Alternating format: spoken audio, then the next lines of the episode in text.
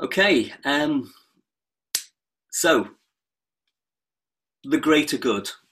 it's a film about the work of MI5, and it has a line in it that I think um, says a lot about the world that we that we live in, uh, the world that the Lord Jesus described in the second half of John chapter 15 that we were looking at last week. It's not a Christian film, as you might imagine, but this quote from the film could, I think, actually be the title for my talk this week if I was speaking on chapter 15, which I'm not, but I mention it only because what we are looking at this week in chapter 16 really does follow on from that. And I think it gives us a sort of counterbalance. It, it gives us encouragement to follow the discouragement that we might take from the end of chapter 15. Um, the discouragement of being told that one of the inevitable consequences of being a Christian is to be hated by the world. So the the line from the film uh, that came to mind when I was doing my preparation is you can do good or you can do well. Sooner or later, they make you choose. And I think it's an interesting observation, um, which really does highlight the reality of this world. At some point, and maybe for some it's a common experience, people have to choose between doing good as far as their own moral compass is concerned and looking after their own interests, whether it be their career, their popularity, health and well being, their family, or even their freedom, or even their lives, even. And if that's true for non believers, it's even more true for Christians, isn't it? Because in many ways, the moral standard that we should be trying to live up to um, is, is so much higher. And it isn't about choosing things because we think um, certain things are the right things to do or not do. It's because we've got a mandate from God. Uh, if we love the Lord, we'll keep his commands the things that God says are important and the things that God says that we should do or not do are often not the rights and wrongs of, of this world. So it's inevitable that we'll have conflict. And if we dare to explain to someone that we're conflicted because of our Christian faith, then to varying degrees, we will be hated. Not by everyone, and not all the time. The phrase the world in chapter 15 doesn't mean everyone in the world, because we know that from personal experience, don't we? Friends, neighbours, colleagues, family who are not Christians, and yet often, maybe not always, but often, they are respectful of our beliefs and we have good relationships with them. Yeah? But whether they're respectful or not, they're all part of a world system um, I think as uh, David Woods um, in a ministry um, thought for the week a few weeks ago described it as a world philosophy, um, which collectively, in the words of the Lord Jesus, hates Christianity and everyone associated with it because it's under the influence of the adversary, Satan, the devil, the one who is referred to in the passage that we're going to read as the prince of this world. And the enormity of the challenge for us in the Great Commission of Matthew 28 is that somehow we have to go into that world and preach the gospel and make disciples. Or, in the words at the end of chapter 15, we've got to testify about Jesus. We've got to tell the people who hate us about the love of God. An impossible task? Of course, for us on our own, but not with the help of the Holy Spirit. And that is the encouragement of chapter 16. So that was a bit of a long introduction, wasn't it? Um, but as I said, I wanted to remind us of the warnings in chapter 15 um, because we didn't focus on them too much last week anyway, and also because they set the scene for what we're going to read now. And, and actually, the first part of today's passage also revisits the subject of persecution for the same reason, I think.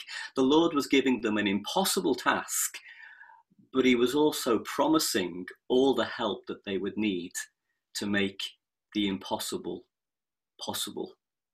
So let's read now. John chapter, let's start at the end of John chapter 15, because if you've got a Bible like mine with headings, you'll see that the, the passage under the heading, the work of the Holy Spirit, they do start it at the end of chapter 15. So, verse 26, and we're going to go down to verse um, 15 of chapter 16.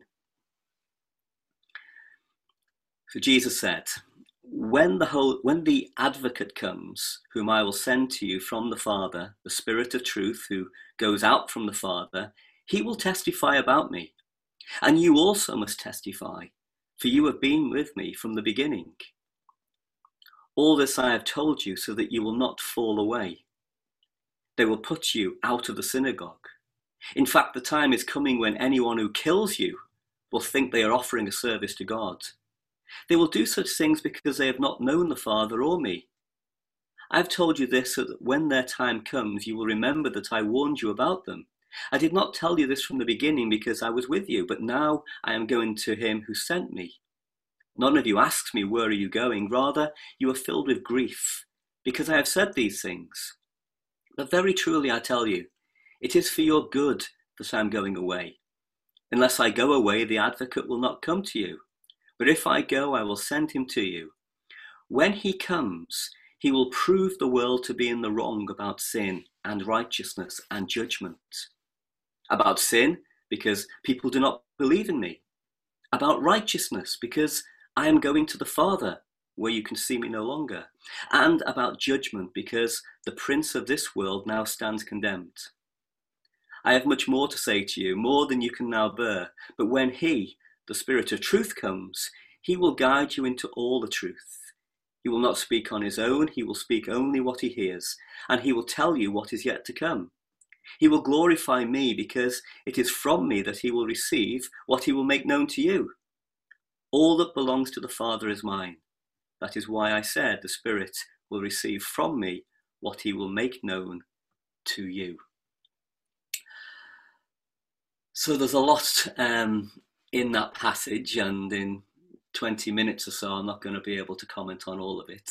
Um, but as we read at the end of chapter 15, Jesus repeats the earlier promise that we saw um, a couple of weeks ago uh, to send the Holy Spirit. And then in chapter 16, we learn more about what the Holy Spirit was going to do. But before we get into that, let's look at the first few verses where, um, as I said, it tells us more about the kind of persecution that Christians should expect. And I think there is value in looking at that um, this morning. Um, and I was wondering why Jesus was telling them about persecution. Um, when, as it said in verse 6, he already knew that it was adding to the grief that they had already because he was leaving them. But I think verse 1 holds the key. In fact, I think it holds the key to everything that we read in the, in the upper room. All this I have told you so that you will not fall away. Jesus was preparing them for the future. Yeah, it's sometimes um, said that ignorance is bliss. But truly, that's the that's the wisdom of the ostrich, isn't it? Putting its head in the sand. Jesus wanted them to know what was coming and why it was coming, and to reassure them that they'd be able to face all the challenges ahead. And I think that's how we should understand the, the phrase fall away in verse 1. In fact, your version, um, it might say be stumbled. I think sometimes when people read the word fall away, they, they think it's talking about you know losing your salvation. Uh, I think the um, the be stumbled translation in other versions is a little bit um, more helpful because the Greek word literally means to be faced with an obstacle. And what we have here, I think, is Jesus preparing them and us to face the obstacles that they were going to encounter so they'd be more able to, to push through them and so that they wouldn't give up. he talks about two consequences of religious intolerance. He talks about the possibility that they might actually be killed, and he talks about the likelihood, I think, um, that they'd be put out of the synagogue, that they'd be excommunicated from the Jewish um, community. And for Jewish Christians, that was a big deal. Uh, early Christianity was was seen very much as a as a as a um, an extension of Judaism, and many Jewish Christians would have hoped to have carried on um, with the with the, with the new revelations that had come to them about the Lord Jesus, but carried on with the benefit of the Jewish community and going to the synagogue and uh, and so on. Jesus said that they'd be excommunicated from that community. Why did Jesus mention just those two things? Was he just highlighting two ends of the persecution spectrum? Um, death at one end and being put out the synagogue at the other? Uh, possibly. But actually, I think that maybe the order of the two things is important because it reflects the way the devil works. Stage one would be to separate and isolate the believers from their communities. Stage two would be everything else because without the support networks they've grown up with, every other persecution, even the smallest of things, would be would be harder to bear. And of course, that's why Christians are called together into new communities, churches to provide love and encouragement and support and friendship, not to mention opportunities for collective worship, prayer, and teaching. But that's why Hebrews 10 and 25 encourages us to not give up meeting together.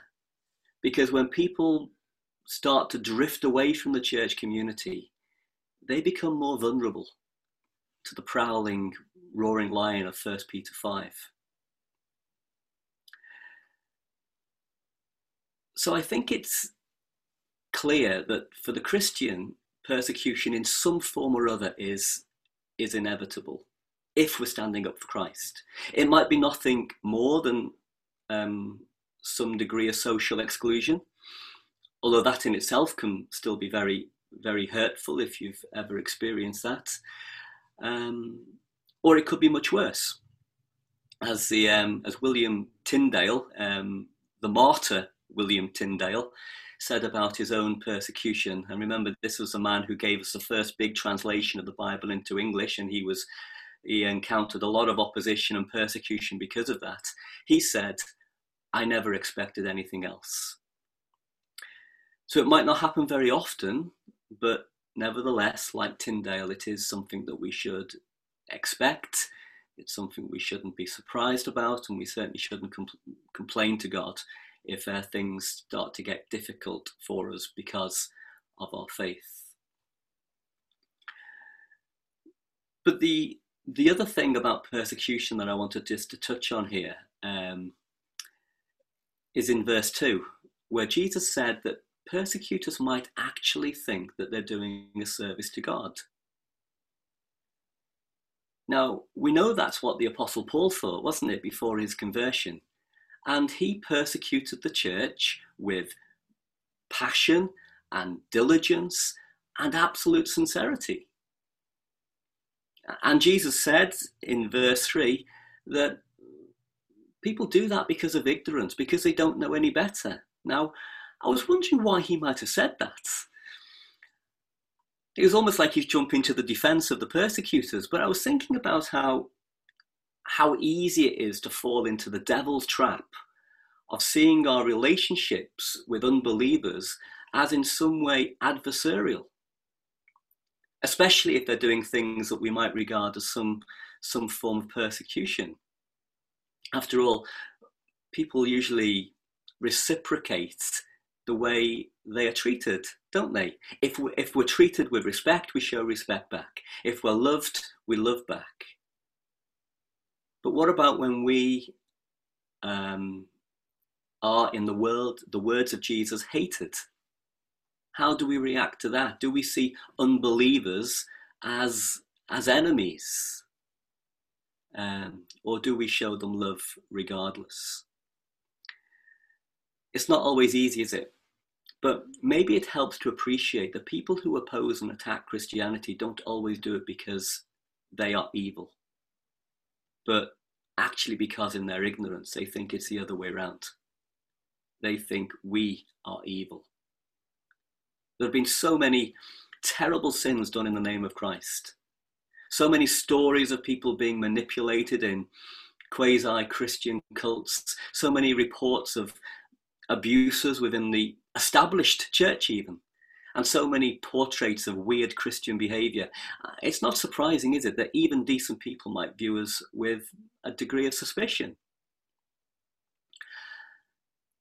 But even if we do always respond with love and kindness, and even if we do convince people that we're not excessively weird, and even um, if we do persuade people that our churches are safe places to go, will it make any easier? Um, will it make it any easier to share the gospel? Maybe. But that's not the encouragement of chapter 16. Now, we're finally going to, going to get to it. Because the encouragement comes from the revelation that it's not our job to convince a hostile world that it needs a saviour.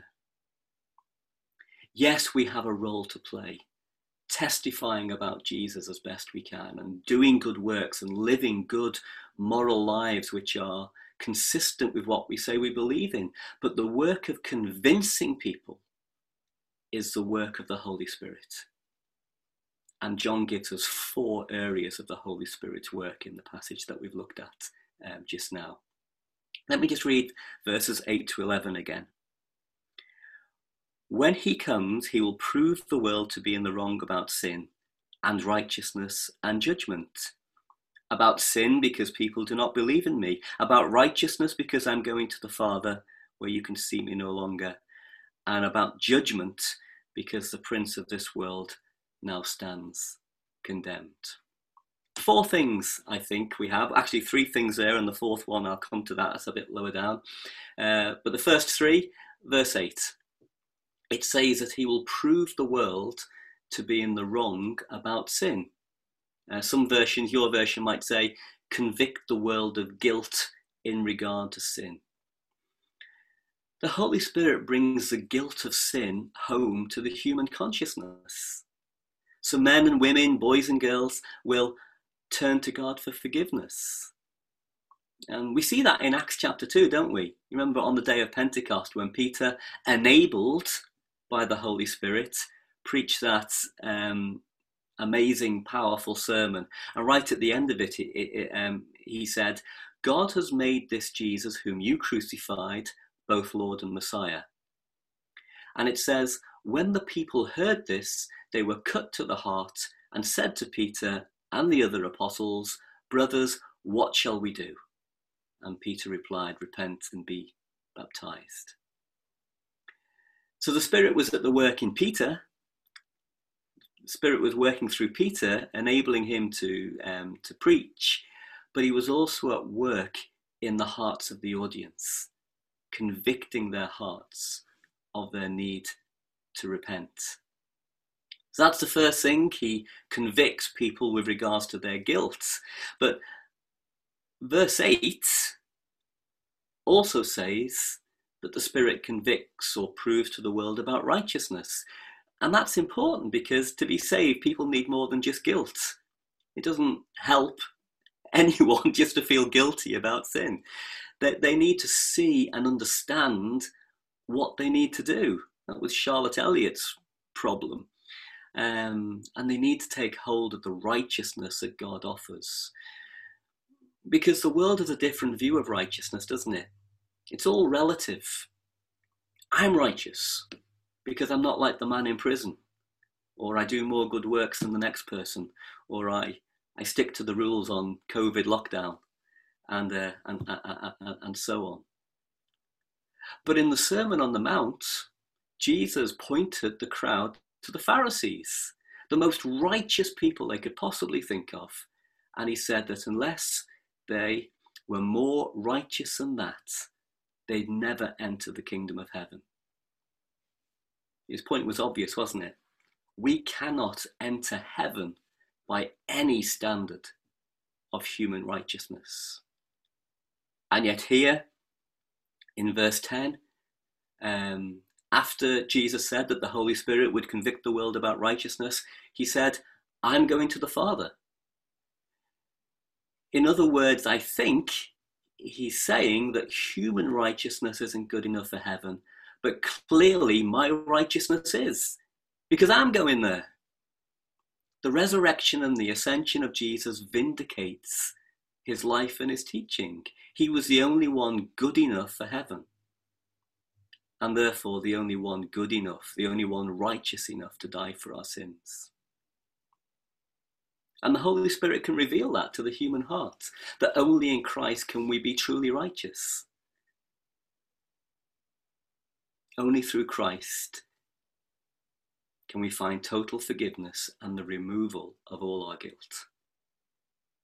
As Paul said in Philippians 3 and 9, not having a righteousness of my own that comes from the law,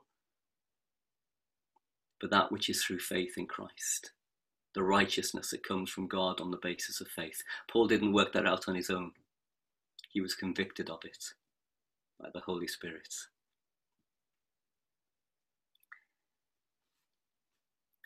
The third area of the Holy Spirit's work is conviction about judgment. And that's something which underlines the seriousness of sin, isn't it? And the consequence for the sinner. The wages of sin is death it says that the gospel isn't to take it or leave it thing. It says that it's not a lifestyle choice if you're looking for something new.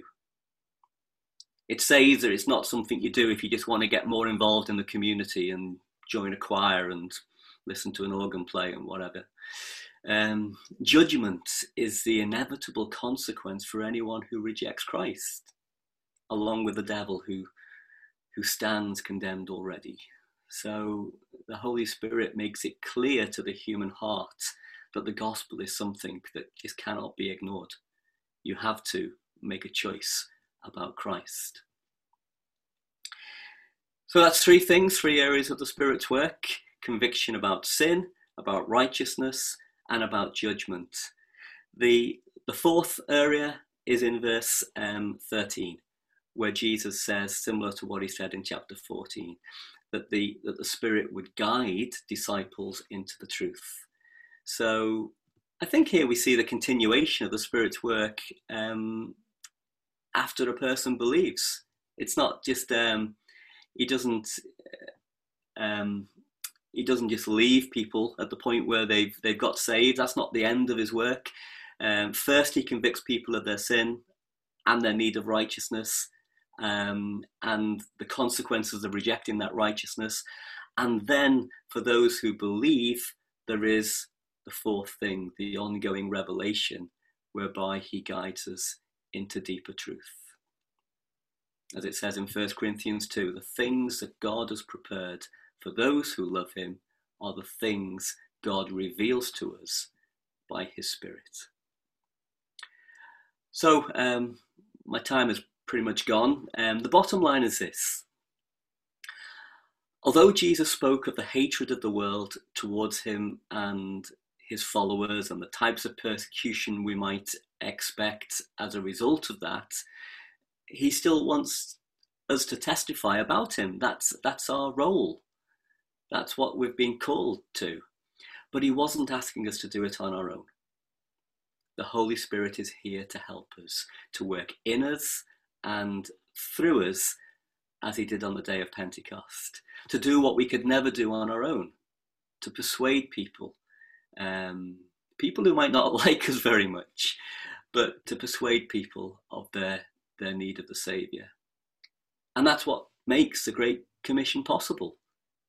It's a, a commission which you remember from Matthew 28 ends with the promise that he would be with us always to the very end of the age. And that's a promise, I think, which is fulfilled in the presence and the work of the Holy Spirit. And that's the encouragement of chapter 16. Because whatever persecutions we might face in life and whatever rejections we might possibly receive, when we try to share the gospel or however many special Christian events we might organize and no one shows up and so on and so on. The Holy Spirit is right there with us all the way. And he's not just watching from the sidelines, he's, he's actively involved. And, and really, I guess in that sense, the Great Commission is not really our work at all. It's God's work. Specifically, it's the Holy Spirit's work. And we just have the privilege of being channels of that work, channels of His blessing, um, whenever we have opportunity in the world around us. So uh, I haven't commented on everything. Um, I haven't really said much about right at the end. Lovely bits there about the communion between the, the, the, the Father and the Son and the Holy Spirit. But I think uh, I think I'll leave it there and, and hand back.